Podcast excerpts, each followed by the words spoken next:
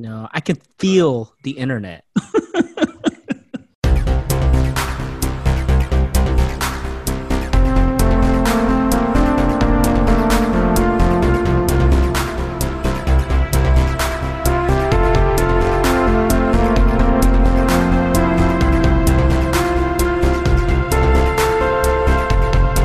Welcome to the podcast from Curiosity Public. I'm Dutch, Jules here. Dylan. and it is Bourbon Heritage Month, guys.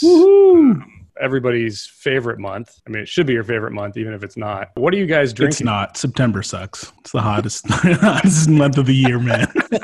Oh, way to Man. be patriotic, dude. Y- you know what? There was an earthquake today. So, Yeah. you know. and blackouts. Yeah. yeah. Blackouts. There's a This is a fire down terrible here. month. There's a fire. It's my- my deck was covered in ash, and I couldn't open the windows all day on the hottest day of the year. Ridiculous. Although in September's defense, it's like f- 2020. Great. Mother Nature is like, oh yeah, you want to see what can happen? Yeah, exactly. You think you people are bad? um, all right, what's in your glass, Dylan? All right. So I am doing E.H. Taylor barrel proof, Ooh, nice. big guns, huh? Uncut and unfiltered. big, big guns. Big, big. Jules. Not so big, but uh, just as special, if not more special, special reserve. Oh, Mm, nice. That is a Great treat. label. And uh, I'm going classic Kentucky special here. Heaven Hill Bottle and Oh. Bond, six year Kentucky Wow, vintage. vintage doesn't Yeah, exist the old school. I'm sure they'll bring it back in the future, and you Yeah, know, like next year. it'll be 20 bucks more expensive after the seven year bombs that, Mm. that, uh, that they put out as a replacement. But this is a great segue for our topic today, which is National Bourbon Heritage Month, which uh, is observed during the month, month of September. Did you know in 2007 that the U.S. Senate adopted a resolution designating September as National Bourbon Heritage Month? Yes, I do. And uh, I'm going to correct you there. It was only for that year. What ended up happening was it was just going to, people just celebrate it in that month. Yeah, September 2007 was the the one time it was designated. Yeah, but I mean, it's become this Something that we Um, celebrate annually now. Yeah, we you celebrate it annually. People kind of come up with, you know, daily uh, shout outs to particular bourbons. A lot of rare bourbons get released this month. I think the one that is uh, one of the earliest special releases of every year is the uh, Old Forester Birthday Bourbon, which is Mm. coming out this month. Have you guys been able to find that yet? I don't think it's hit the West Coast yet. I have not at all. I'm not even looking. You're not even looking? Mm-mm. Really? I'm done. It's, it's too much.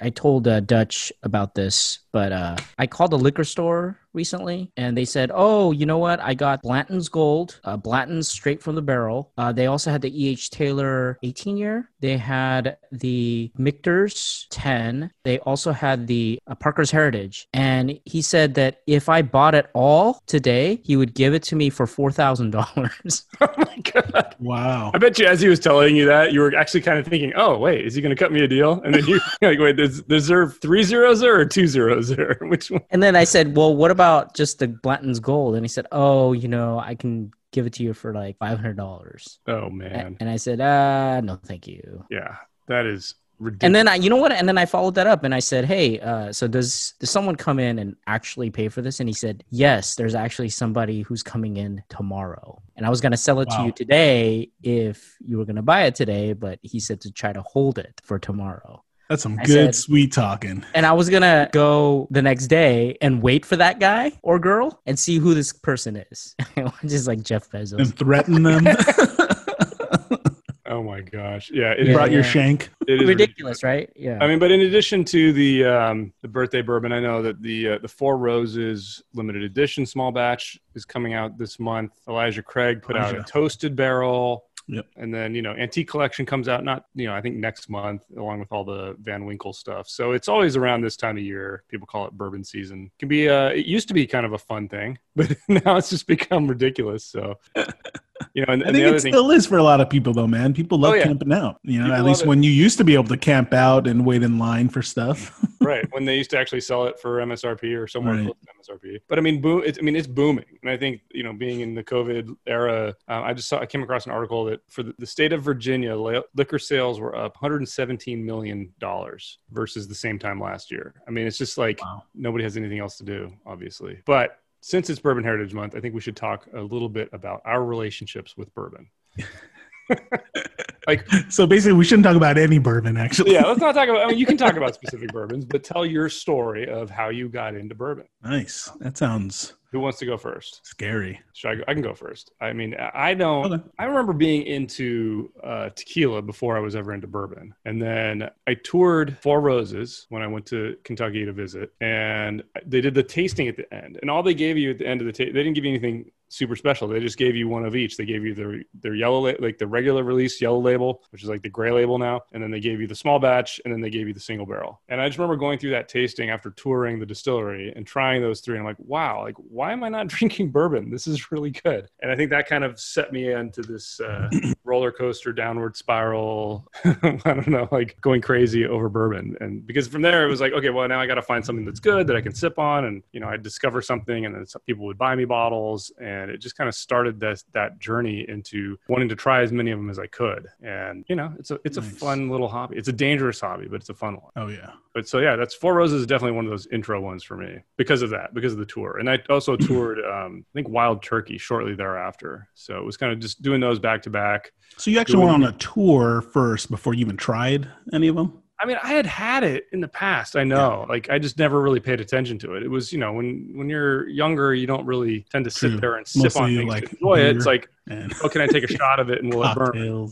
Yeah. Right. so yeah. that was the, one of the first times I actually sat down and, you know, I had done that with tequila because I'd been around a lot of people that were really into tasting tequilas. So I'd learned that, but I'd never really had that experience with whiskeys. But then doing that tour and then going through like learning how it's made and then having somebody talk me through a tasting of it. And I was like, oh, okay, I can sit here and sip on this. And wow, you know, it's, it's tasty. I'm getting the notes they're talking about. I'm understanding the difference between the flavors I'm getting from the single barrel versus the small batch versus the, the, the big blend. So that was uh, kind of my formal introduction. Very Who's nice. next? Very nice. Uh, well, I can go next. I, I distinctly remember the first time I had, or the first time I actually sat down and tried to pick out like the nuance of a shot of bourbon. And it was uh, Maker's Mark. I remember distinctly only because, you know, for one, yeah, I mean, like, you know, the wax top, it's really obvious. So it's like, you know, in memory. But um, specifically because I was part of, so back in the day when I worked in Hollywood, I was a uh, technician for like the scanning department where, you know, so the old school scanners where you actually had to scan images, you know, animated uh, scenes by hand and whatnot. And anyway, I was a technician for the scanning group, and the scanning group was managed by this really, really obnoxious English guy. But it was awesome because if you, you know, befriended him or if you became his friend and he allowed you into his group, he did have an afternoon tea gathering for a select few individuals. And so I eventually, you know, like befriended him and then um, I got uh, welcomed into his you know, afternoon tea group. And then that led to so, you know, for those of you um, not familiar, like in the movie industry, like when it comes to, you know, like a month or two months before a movie release, I mean, you know, everyone's like sleeping at the studio, you know, so uh, you are served like breakfast, lunch, and dinner, and you know, you're working late nights, and um, it's it was it was cool because then for like the dinner time stuff, like that's when you know, like some of the alcohol would come out, you know, from people's shelves and whatnot. And I remember he pulled out Maker's Mark and he goes, "Hey, you want something stronger?" Um, and it's like okay sure. And we you know we had a pour of that and then that's uh, you know and i remember trying to figure stuff out just from hearing him talk about it you know he's like and then wait and then i remember too there was um i forgot for which production but anyway he pulled out a really special bottle of elijah craig i think is what it was. Um i just remember the the name anyway. And then and that's you know again this was before i was getting into bourbon and whatnot so i had no idea. But then i just remember having that pour and was like blown away like oh okay this is it's taking it to another level you know Well, so you you learned about Kentucky bourbon from an English guy in Hollywood. exactly exactly and i learned about tea afternoon tea An American experience. cucumber sandwiches and um, well, here's a question: like in your Hollywood days, did you did you ever encounter any of the gophers? And like, were there any like crazy celebrity demands? And nobody demanded like bottles of whiskey or anything. Uh, there were uh, no, actually, n- nothing. Yeah, surprisingly, not alcohol. I mean, the some of the more like the really weird ones are like you know I need to have like ten cans of diet coke in the room or something, stuff like that. It was really weird. Cocaine. Um, yeah, that's for the after party. Is that they tap their nose when they ask for that? And you bring them bottles of Diet Coke, and they're like, they look disappointed. like yeah, like this is not what I was talking about. Oh, awesome. All right, Dylan. All right, let me weave you this tale here. Here we go. So, as you guys know, I'm a Puritan, so I follow the law to the letter. On many um, levels, you're a Puritan. Yeah, I you know I never did any of the underage drinking that you know. You, I think we know for a fact that this is all fabrication, but okay, go you, ahead. you you hooligans, you know, used to. uh I have a photograph when you were 12. So anyway, I, I actually Oh, he, looked, started. he looked like that when he was 18. Yeah. exactly. it's true.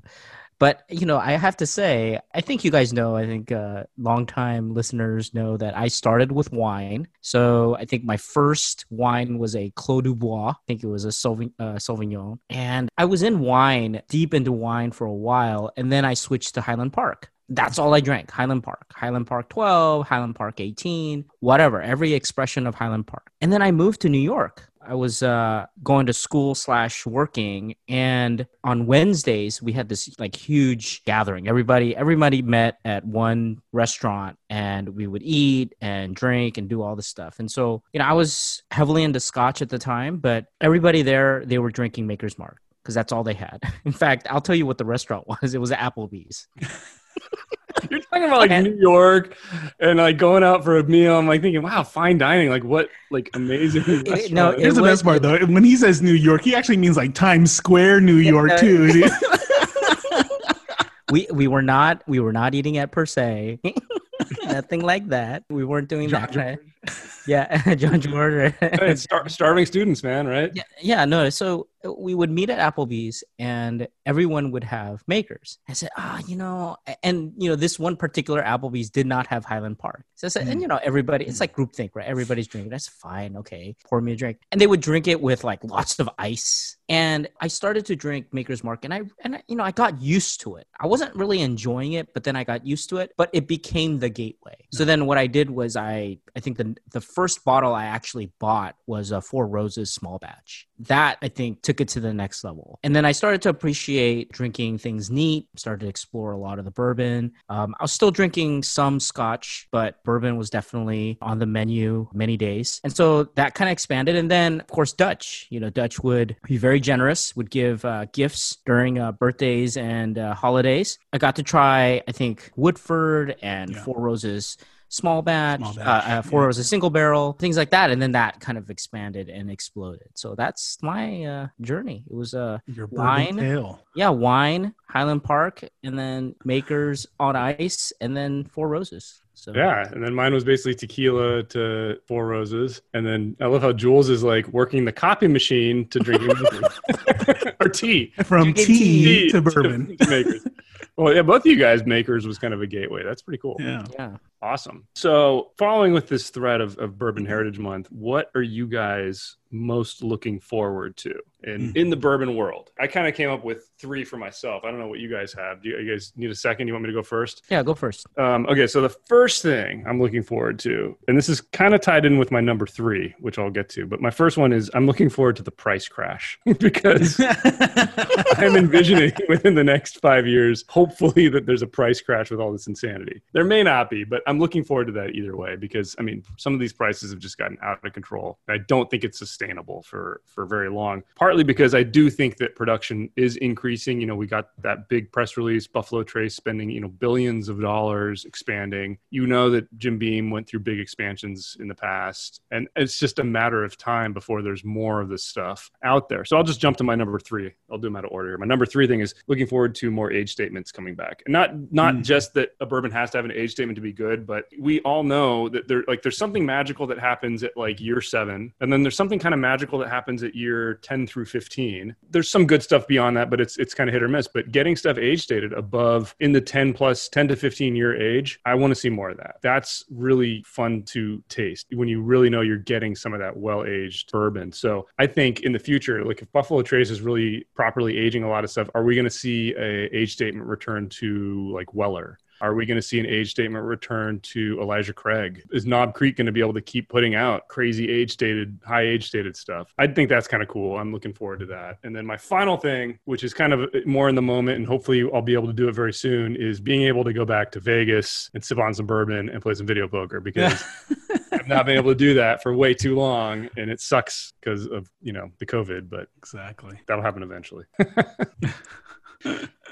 All right, guys. How about you? Any anything you're looking forward to, Jules? Uh, well, I mean, I like all, all the things you you said because I do agree. I mean, I'm hoping I'm hoping for a price crash. I doubt it will happen though. Part of me feels we're only in the like we're getting to the young adult range of like the big explosion of this stuff. I think a lot of it too is because I mean, yeah, I mean, there's forecasts of the yield just going like crazy, right? So it's just going to explode. But One I mean, thing I am looking forward to, and I hope it's a trend that continues, is for example, like say uh, Blanton's Gold coming stateside, but also being available stateside would be nice. But with that um, price point, yeah, uh, uh, again, uh, without the secondary market stuff, yeah, I'd be really happy, you know. And um, if, if, if anything too, if we're talking about trends and stuff, we would like to see in the future. I doubt this will happen, but I do hope like there there is um, a reset of the flipping market, just because yeah, I mean again the prices secondary prices are just way too crazy. But yeah, I doubt it'll happen. And then more specifically though, I'm actually hoping I actually can't wait to try and hopefully I can we can get a hands on it and hopefully specifically I can get it, my hands on it is the uh, birthday 2020 release just because uh, last year's felt really disappointing. So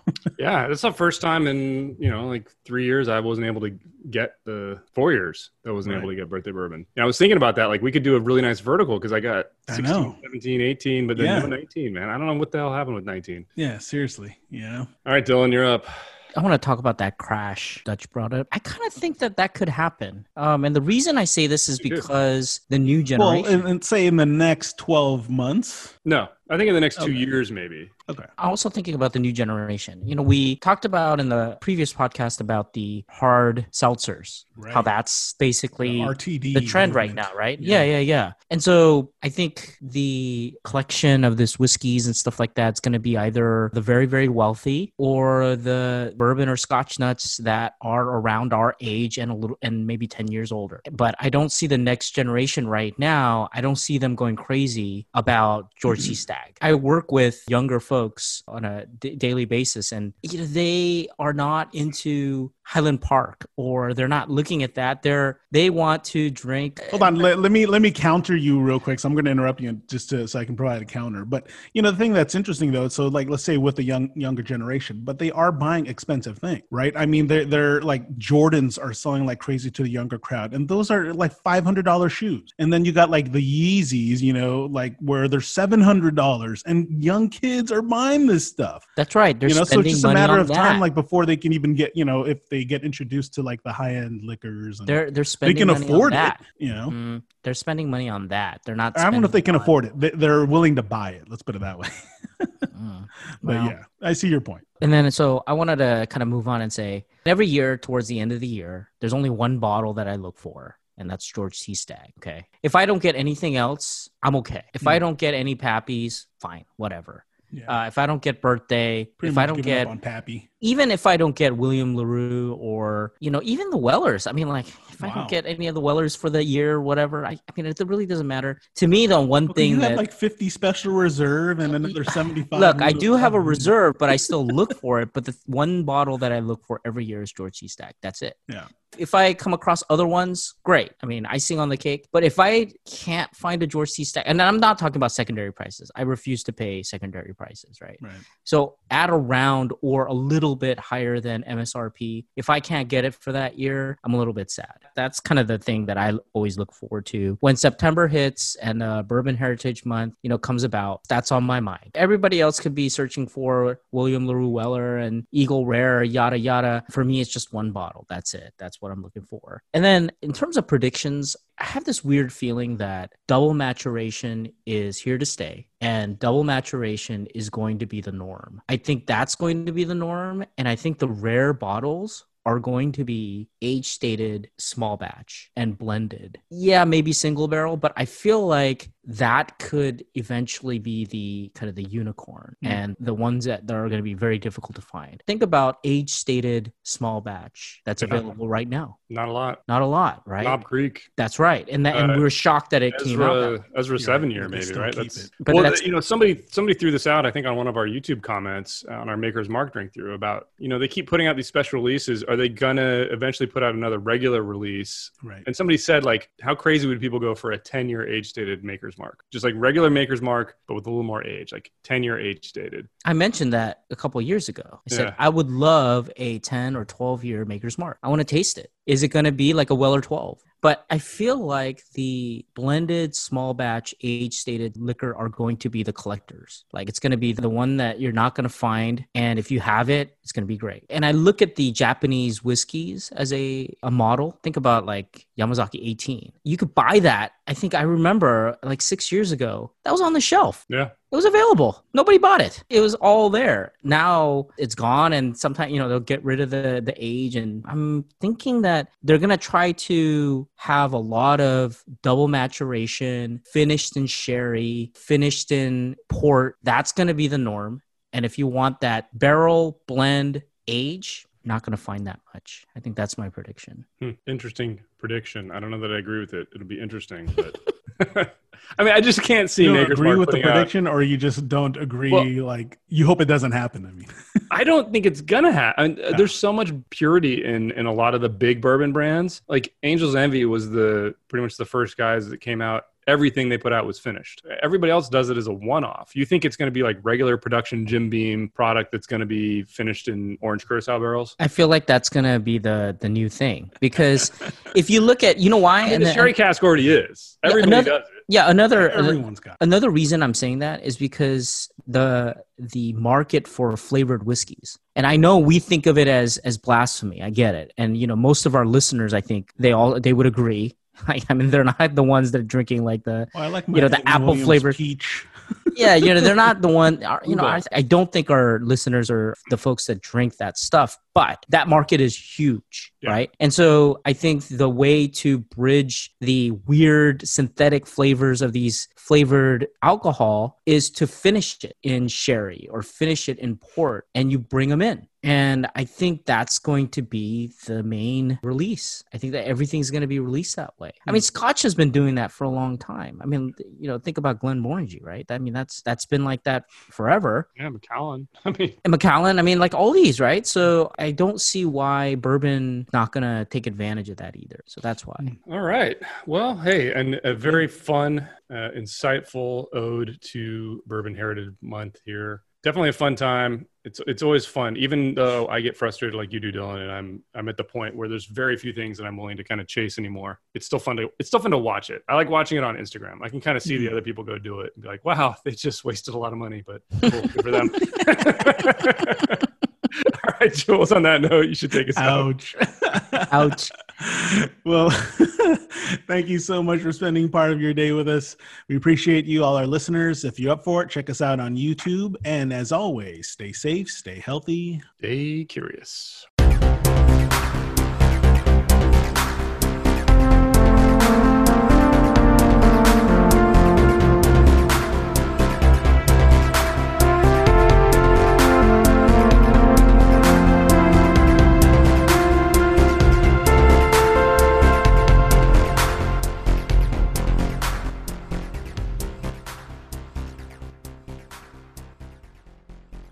By the way, I'm pretty sure you don't say that at the end of our YouTube videos. Yeah, I saw. I went back and I looked at it. He does not say that, I which don't is know why. good. Which It's- is good. No, it's a better sign off. You should do it on the YouTube. No, no, no. But maybe that's just the podcast thing. I don't know. Okay. All right. I think I did start it in the podcast just when we were when everything was locked down. So it's all about Stay safe, stuff, yeah. Yeah. Oh, that's true. That's true. All right.